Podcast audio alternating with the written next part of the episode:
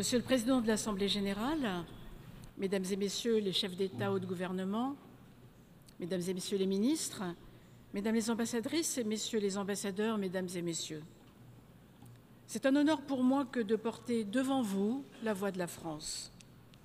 Je le fais en mesurant combien est importante notre Assemblée commune, cette Assemblée de toutes nos nations, qui ont décidé d'unir librement leur destin et d'agir pour le bien commun. C'est dans cet esprit que je m'exprime devant vous. L'esprit de ceux qui, il y a près de huit décennies, voulurent sur les décombres du monde faire entrer les relations entre États dans une ère nouvelle. Une ère où chacun comprend que la défense de ses intérêts passe par le respect des principes communs. Une ère où chacun comprend que le fort d'aujourd'hui peut être le faible de demain, où les ennemis d'hier peuvent être les amis d'aujourd'hui. C'est la voie qu'ont su suivre la France et l'Allemagne.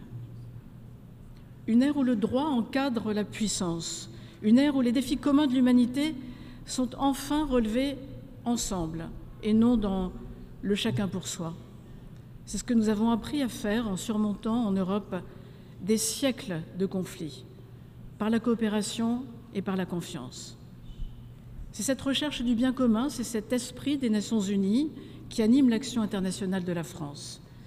C'est l'esprit d'une puissance confiante dans ses principes, solidaire et toujours disposée à agir collectivement pour le bien commun.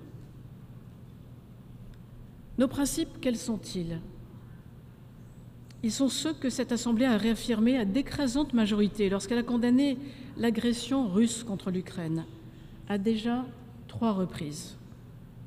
Rien, ni moralement ni juridiquement, ne pourra jamais justifier d'envahir son voisin, de tenter des annexions par des manœuvres indignes et d'en martyriser la population.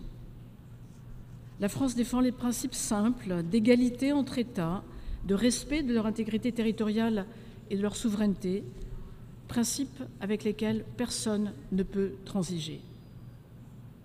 La France défend aussi le principe de la sécurité alimentaire.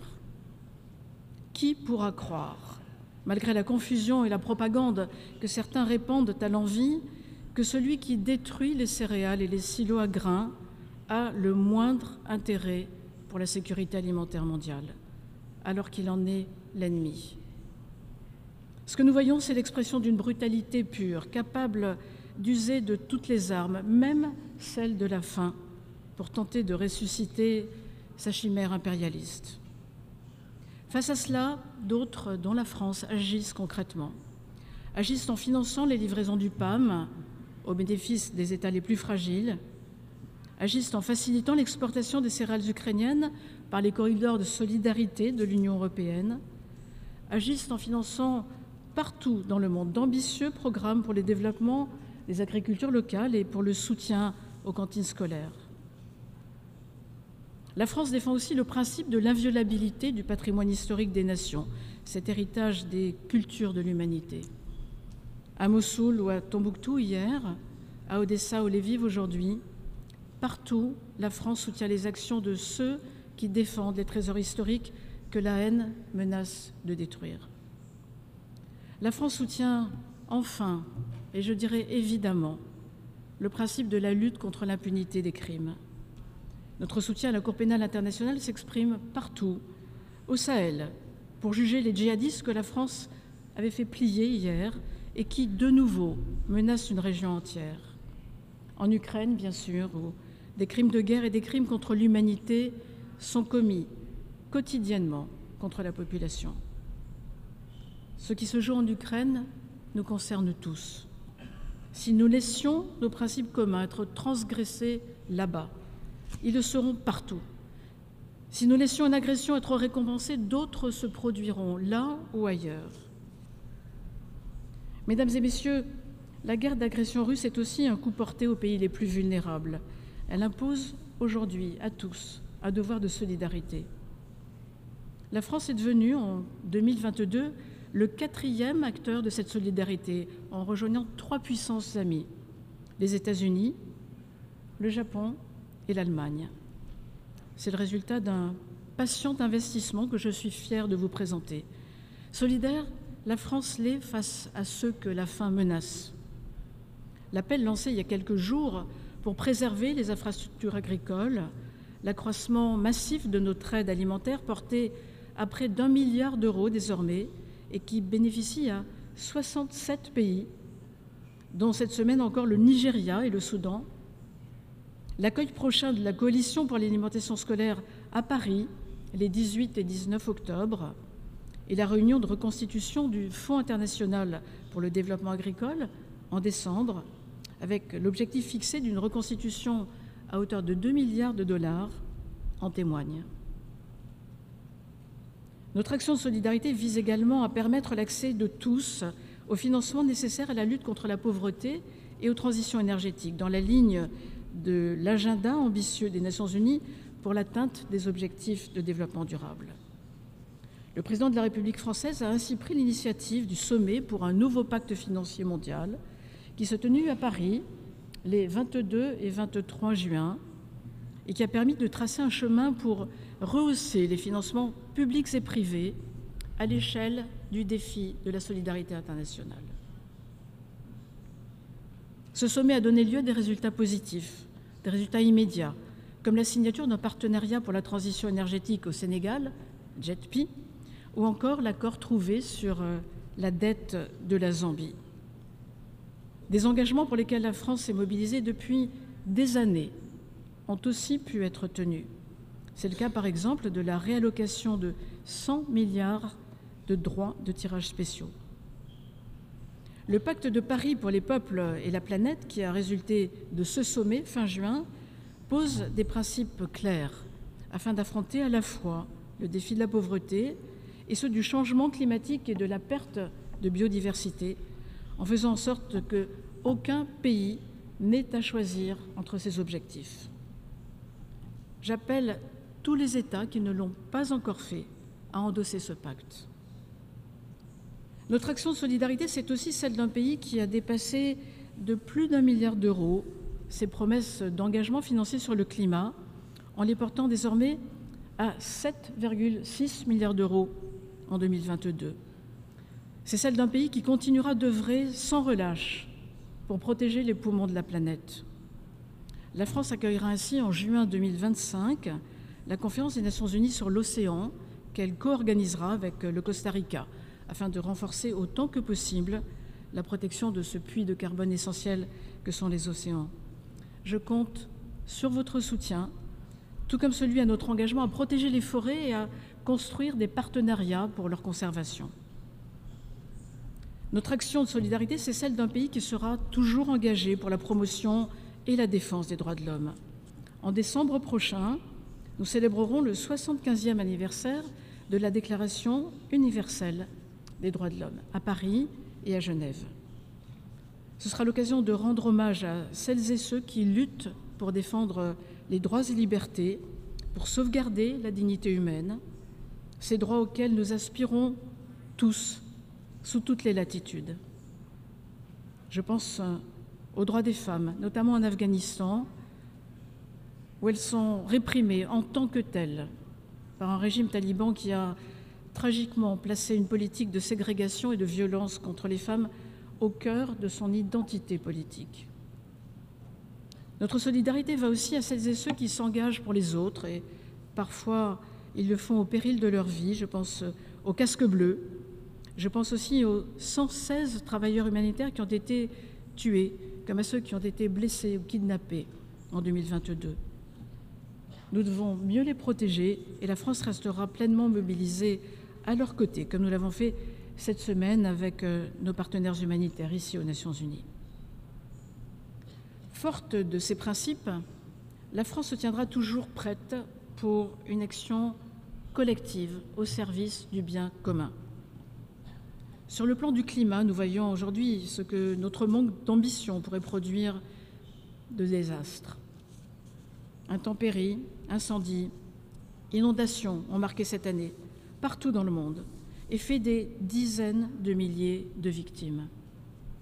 Le dernier rapport du GIEC et le bilan aussi réalisé en vue de la COP28 doivent nous alarmer.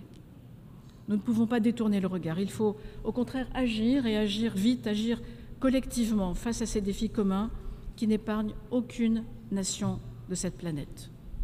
C'est urgent, mais c'est possible. Et pour cela, nous avons une méthode, une méthode éprouvée qui nous a permis d'obtenir des résultats par le passé. C'est celle du protocole de Montréal qui a permis à l'humanité de régler le problème de la couche d'ozone. C'est celle que nous avons déployée pour aboutir ensemble à l'accord de Paris en 2015.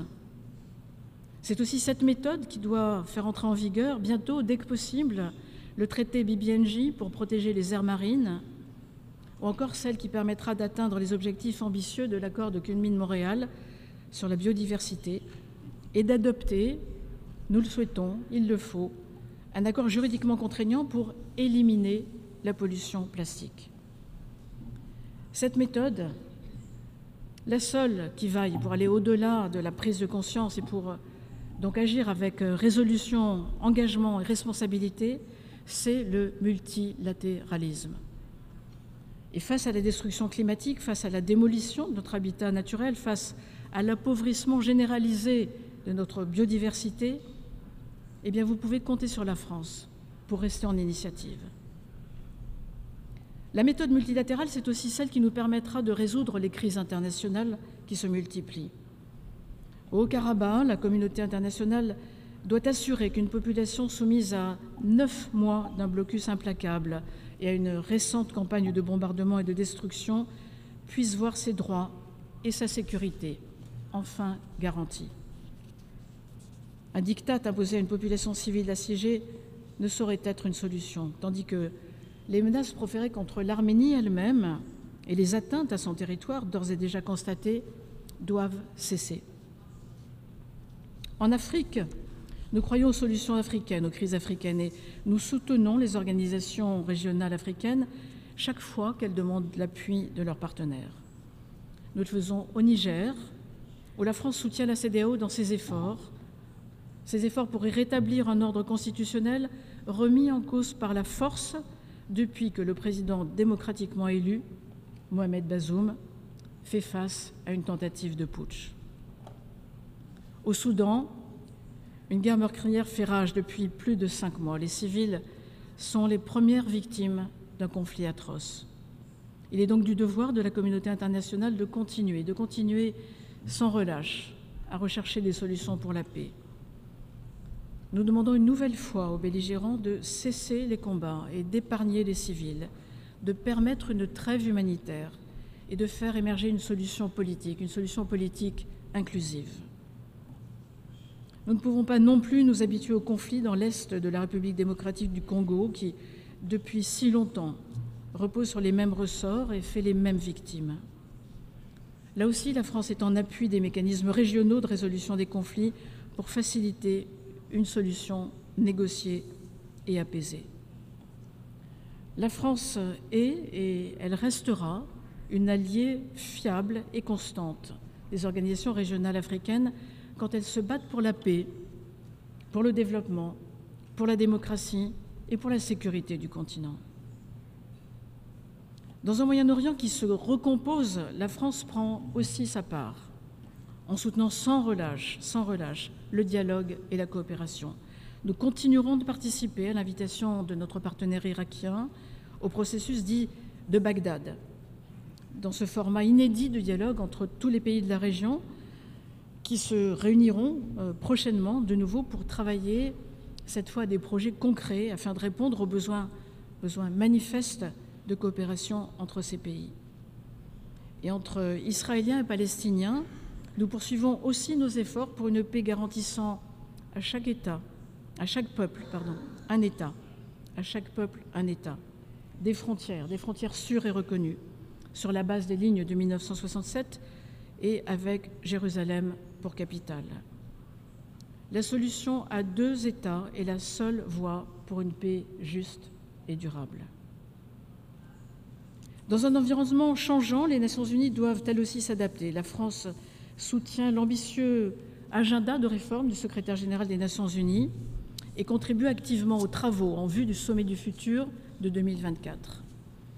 Nous devons aussi retrouver l'élan de la réforme du Conseil de sécurité. Je pense bien sûr à l'élargissement du Conseil, où de longue date nous soutenons une plus grande présence africaine, y compris parmi les membres permanents, ainsi que la candidature du G4. Je pense aussi à l'encadrement du droit de veto en cas d'atrocité de masse, qui trace un chemin pour redonner son efficacité au Conseil de sécurité.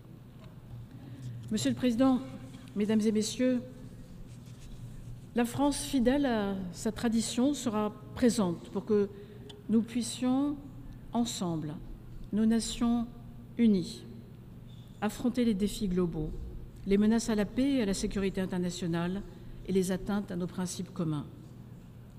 Pour ce faire, le secrétaire général Antonio Guterres peut compter sur le soutien constant de la France. C'est maintenant qu'il faut agir ensemble pour le salut de tous. Je vous remercie.